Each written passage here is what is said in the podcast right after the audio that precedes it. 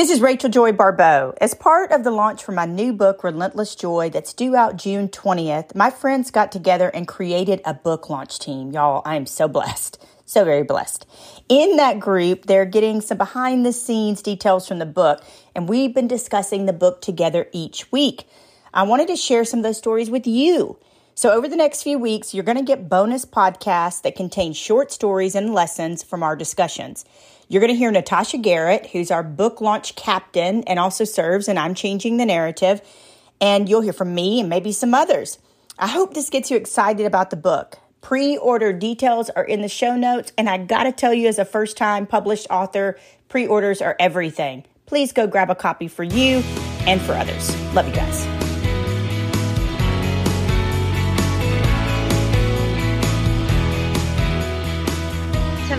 Going to start with chapter 10, which is called A Pity Kiddie Pool. This chapter really spoke to me a lot. Number one, it's just all about feelings and being an empath. And, you know, I am that way. I'm like a sponge. I feel everyone's feelings. I walk in the room and I'm very in tune. And I know Rachel, you're you're that way too. And yeah. you see people, you hear what they're saying, you hear what they're not saying, and we feel deeply, which it can be hard sometimes, but it's also so beautiful. And I just wanted you to talk about that chapter. I know you discussed blended families and what a beautiful and also sometimes difficult road to navigate because, you know, when you're blended, you already have your way and their way and then you have to find your new normal and and learn to compromise together. I just want you to talk about that a little bit. I just want to read this to you real quick if that's that that's okay. Have you ever been with your family at work with lots of people or in a crowded room or bar and felt utterly and hopelessly alone? I have. I have many times. And if this describes you imagine me reaching through the pages of this book right now to give you a bear hug holding you for at least 20 seconds. In fact, studies show that oxytocin, also known as the bonding hormone, is a crucial feel good hormone in the body. Research indicates that one, it inspires the feeling of meaningful connection with others, and two, is also linked to reducing blood pressure and the risk of heart disease. Some refer to it as the happy hormone. Research has discovered that there is something magical to having long hugs. They've figured out that oxytocin is released when we hug for at least 20 seconds. In other words, a short, quick hug, like those maybe at a church door, even though church door hugs are special, um, will not produce oxytocin. I've been healed by a hug. I felt seen in a hug. I have felt anxiety dissipate from my body through a hug. I have let go of anger with a hug. I have seen God reflected in the actions and love of people with a hug. They are that powerful. And very briefly, I just have to tell y'all, tell y'all this. Thank you, Global Kid Media. This happened just yesterday. Check this out. Yes, and this is if you take nothing away from this next hour, and uh, remember this. Some of y'all on this this call that I know personally, you do this really well. Um, go deep with people we are in such a precipitous time. I, I, from a faith perspective, I think we're going we're in the end times. I know people have been said that for a long time, but we're in a precipitous mm-hmm. time.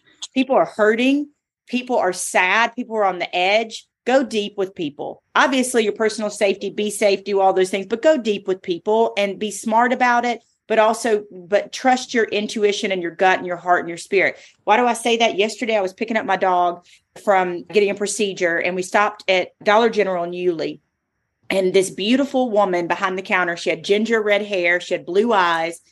And i started talking to her. I called her by her name. Y'all look at people's name tags. Do you know? Let me just tell y'all. Calling somebody by their name. Woo jesus. Is like it's just like honeycomb for the soul sometimes like the littlest things. So her name was ashley and I said, you know, tell me about your day. And she said, I'm gonna get off work and I'm gonna go sit in my pool. I said, girl, that sounds like a good idea. And she said, what are you doing? And I went, I said, well, I'm launching a book in six days. And she went and gave me like a real, like a big old high five. Well, if that were the end of it, it was a really cool story. That's great. And then I said, and she said, What's the name of the book? And I said, Relentless Joy. And I said, I may have a bookmark with the name of the book on in the car. Let me go get it. I'll bring it back. Y'all, I came back in. Ashley had left the counter, was now in the doorway of the Dollar General, and she just bear hugged me. She didn't even wait. she didn't even like, she just bear hugged me and she held on, then I held on. And we're just two strangers who did not know each other 10 minutes ago bear hugging in the in the doorway of the Dollar General and y'all you would have thought I won the lottery yesterday. It was better to me than getting a million dollar paycheck.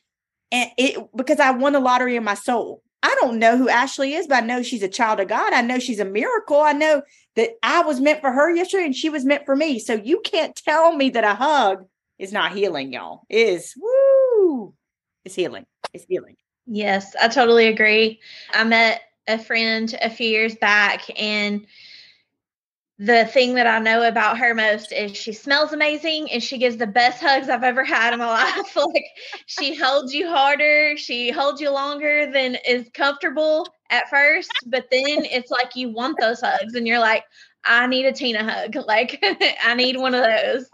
So yeah, I can I can definitely speak to that. And also I love uh, that you're a high fiver and all that because I just had a man in my office the other day and he just came in to take care of business and you know like you say go deep. Um I have this I have this my notes app in my phone and I always write down quotes or things that I think of or things that I hear and uh, one of the most recent ones I wrote down was if all you ever do in life is stay at surface level you're never find anything worth exploring. Go deep. Mm-hmm. and so um so I go deep with people too. And so me and this gentleman that was sitting in my office, we're talking about nothing to do with what he came there for, but just life in general and all the things he had going on for him. And I had just met the man and he's huge. He was like six foot five. And he was telling me all that he had been through. And I said, I'm proud of you. Mm-hmm. And he just looked at me like, you're proud of me. You just met me. And I was like, you just told me all these awesome things that you've got going on, all these amazing, you know, the way you've totally reset your mindset and you're going for it. I'm like, I am proud of you. And then we just slapped high fives. Now his hand was probably twice my size, but it don't matter. and that's it, y'all. That's that it, it's it's it. Um I want to say this also too because this book is not sunshine and rainbows. I don't know remember a book that I can remember about joy that was so raw and vulnerable and real. And Josh and I talked about that the other night. And and I want to speak to people's loneliness. I just want to be real about it. it. Says I I cannot promise you that you will not feel lonely again because I think it's just part of our story, part of how a lot of us are made. For some of us, the aches cut just a bit deeper, and with thoughts twirl and swirl a little harder than most. Some of us can get really lost in our feelings. Overthinker. and I don't want you to beat yourself up.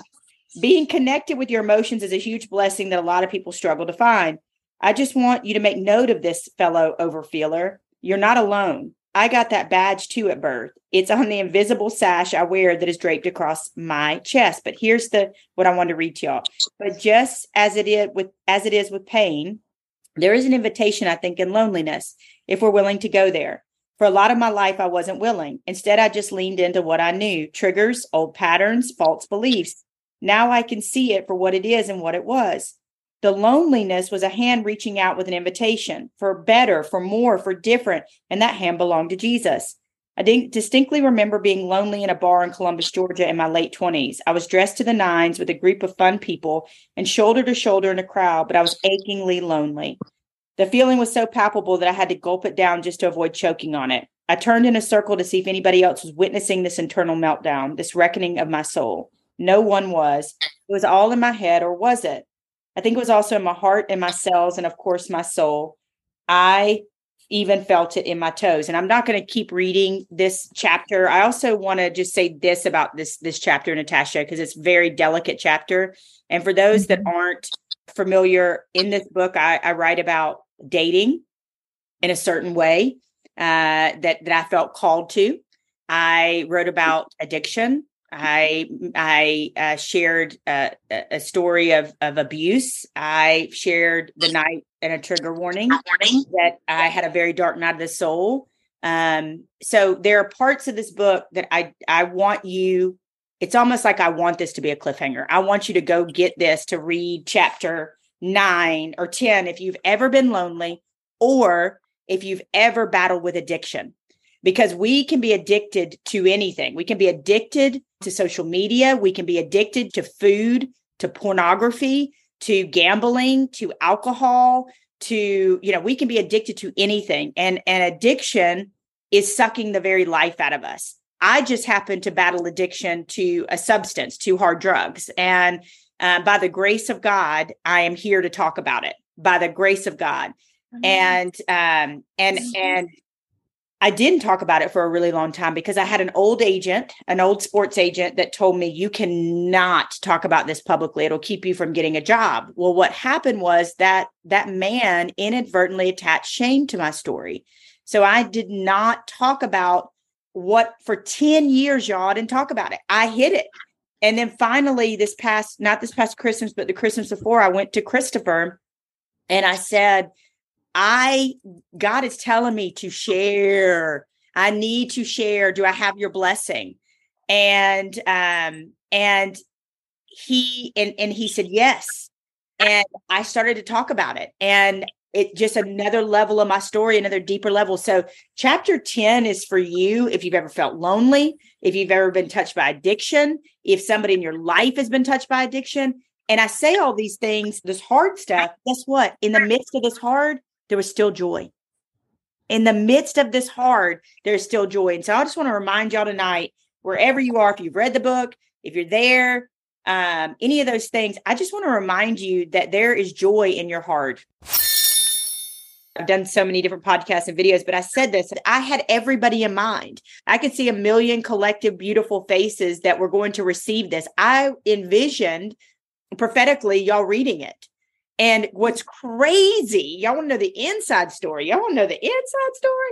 What's crazy about this chapter is that all these chapters have been reordered. I just wrote, somebody asked me the other day, I think Josh, about my creative process.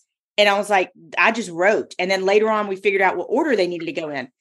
But this chapter was early on originally. And I had imposter syndrome. And I think we talked about this last week, Natasha, but it, it deserves bringing back up. I had imposter syndrome and the devil had me in a in a death grip and he was like you're stupid nobody's going to read this book it's so dumb there's a thousand books on joy you're a dummy you know, like, yeah, what you're a failure. You're so stupid. And I was like, so I'm battling. I'm sitting in this right, this exact chair, this exact spot, and I'm writing, and I'm, I'm going, is anybody like really like what? How did I get a book deal? Like, I'm believing this. So I wrote this chapter, and then I did something that I think is so powerful. And I think y'all can repeat this in your lives. I started fighting back. And I thought I had written something decent. I thought that this chapter might be special. So I took my dang phone and I recorded it like I was reading you my audiobook.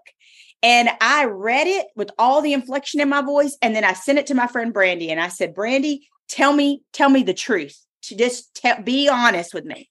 And she said, she sent me a message back and she was crying, weeping. She goes, Sister, oh my gosh. And from that point forward, I like literally like take that devil you know i was like i shook off that imposter syndrome and y'all i started writing with reckless abandon so this chapter just so y'all know when y'all read chapter 10 if you hadn't read the book yet or you reread it you know that was a turning point of the entire book that was when I got up off, and everybody has imposter syndrome.